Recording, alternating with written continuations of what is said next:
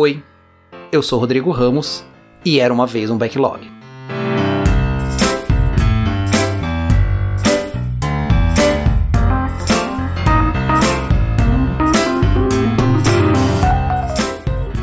Olá pessoal, começando mais um episódio do podcast Era uma vez um backlog. E hoje vou trazer aqui para a gente discutir um artigo do Tom Gilby. Sim, ele que já apareceu aqui em outros episódios e ele volta aqui nesse episódio com o artigo Evolutionary Delivery versus Waterfall Model. Numa tradução livre, o desenvolvimento evolucionário versus o modelo cascata.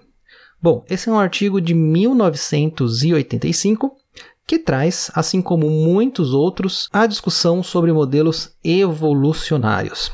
Na verdade, né, pessoal, nada menos do que cinco episódios dessa série até esse momento já trataram de modelos evolucionários ali dos anos 80. Quer dizer, realmente essa é uma pauta ali dessa década, né? E a gente consegue encontrar algumas similaridades entre esses modelos, mesmo que a operacionalização de um para outro seja bem diferente essas similaridades que fazem com que a gente chegue à conclusão que realmente existe ali um movimento para desenvolvimento de software de uma forma evolucionária, né? Bom, mas definir as bases que compõem um modelo evolucionário não é assim uma tarefa muito simples.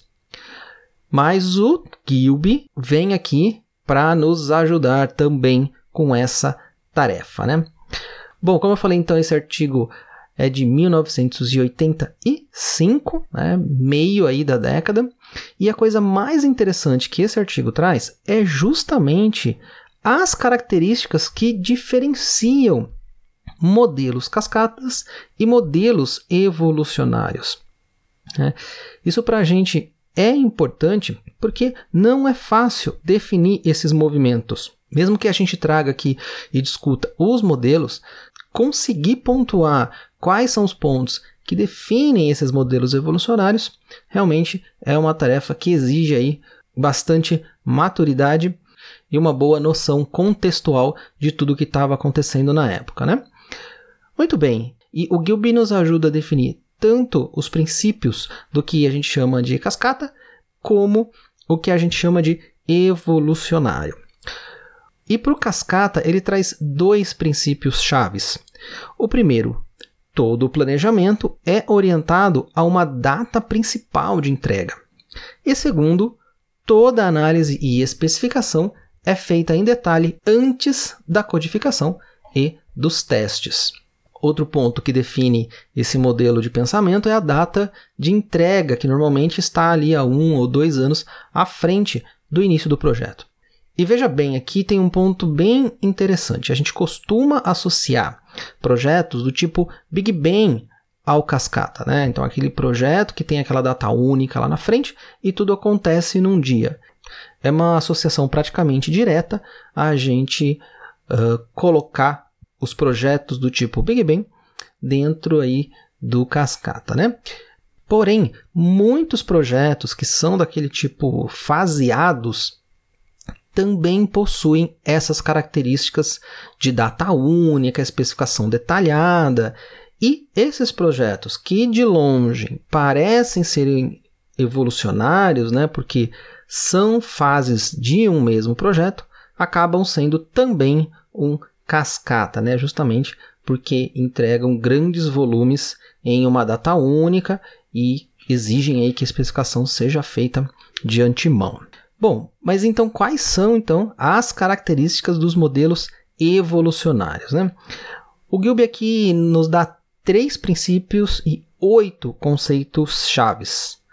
Vamos lá, vamos primeiro aos princípios. O primeiro, entregar alguma coisa ao usuário final que tenha uma função real. Segundo, medir o valor que foi adicionado ao usuário em todas as dimensões. Terceiro, ajustar os desenhos e objetivos baseados em observações no mundo real. Então, esses são os três princípios que o Gilby traz. Preciso entregar alguma coisa que tenha função, preciso medir o valor que foi adicionado e ajustar ao longo do tempo.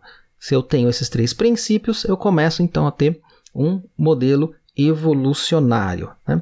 E a gente percebe aqui a mudança na orientação. Lá no Cascata, o foco é, vai se atender à data e o escopo que foi determinado. E podemos acrescentar aqui também atender dentro do custo estimado. E no evolucionário, o foco passa a ser entregar algo que tenha valor, medir e criar aí esse ciclo eterno de evolução. Mas como eu falei, são esses três princípios e mais oito conceitos-chave. Vamos então aos conceitos. Primeiro, orientação a múltiplos objetivos. Segundo, interações frequentes desde o início. Terceiro, cada etapa deve ser completa em si, ou seja, ter sua análise, desenho, construção e testes dentro da etapa. Quarto, ser projetado à luz de objetivos. Quinto, orientado ao usuário. Sexto, ter uma abordagem sistêmica. Sétimo, a arquitetura deve ser desenhada para permitir incrementos.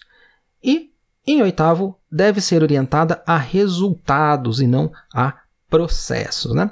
Muito bem, esses então são os oito conceitos que o Gilby traz aqui para a gente nesse artigo. E aí, ao longo do artigo, o Gilby explora rapidamente cada um desses aspectos. Né?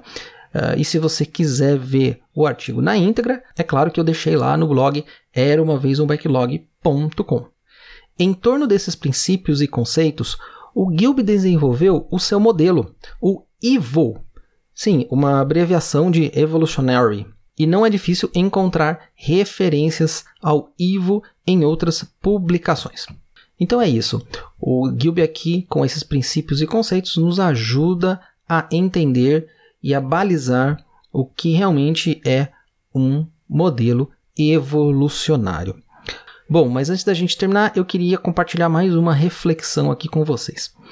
Do mesmo modo que às vezes a gente confunde os modelos faseados com os modelos evolucionários, que foi o que eu comentei ali no comecinho do episódio, a gente também confunde modelos evolucionários com agilidade. Se a gente revisitar os conceitos que o Gilby nos trouxe, né, interações frequentes, orientação ao usuário, é, orientação ao objetivo e resultados e tal, a gente pode perceber que muitos projetos que fazemos hoje buscam tão somente essa abordagem e nada mais.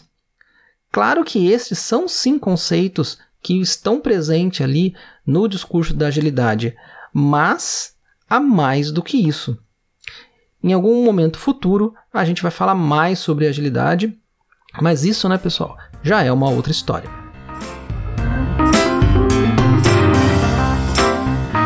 Se você gostou e quer saber um pouquinho mais, eu deixei todos os links, referências e papers lá no post deste episódio no era uma vez um backlog.com. Assine este podcast no Spotify ou nos aplicativos do Google e Apple Podcast. Tem um comentário ou feedback? Envie para contato arroba. Até o próximo episódio e lembre-se, o futuro da sua história é você quem escreve.